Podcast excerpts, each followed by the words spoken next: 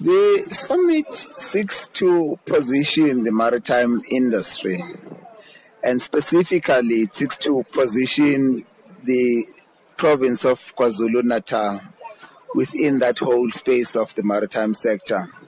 And the reason you would want to do that as a province is because KwaZulu Natal is still by far the most vibrant maritime area. You've got two ports here, you've got the port of Richards Bay, you've got the port of Durban.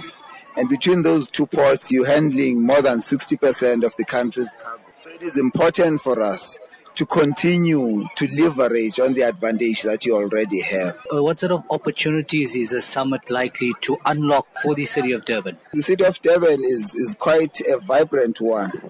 But what the city needs to do is to think carefully about how does it enable more activity. There's a whole lot of people, there's a whole lot of other industries that want to locate within the, the, the KwaZulu-Natal area. And uh, to answer your question, therein lies the opportunity. But um, KwaZulu-Natal would have to do certain things. It would have to address issues of spatial planning, it would have to address issues of general planning.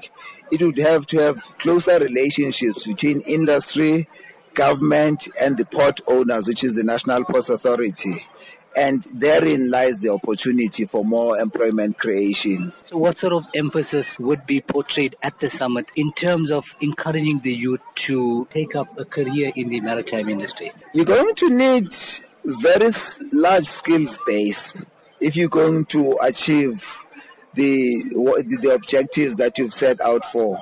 So it is important that those that produce the skills continue to produce the skills. As they produce the skills, they speak to the users of those skills, which is the industry. And you can't then leave the youth out of that equation. Fair enough, youth deals with a whole lot of things, fees must fall and all of those other things, but those are all temporary issues.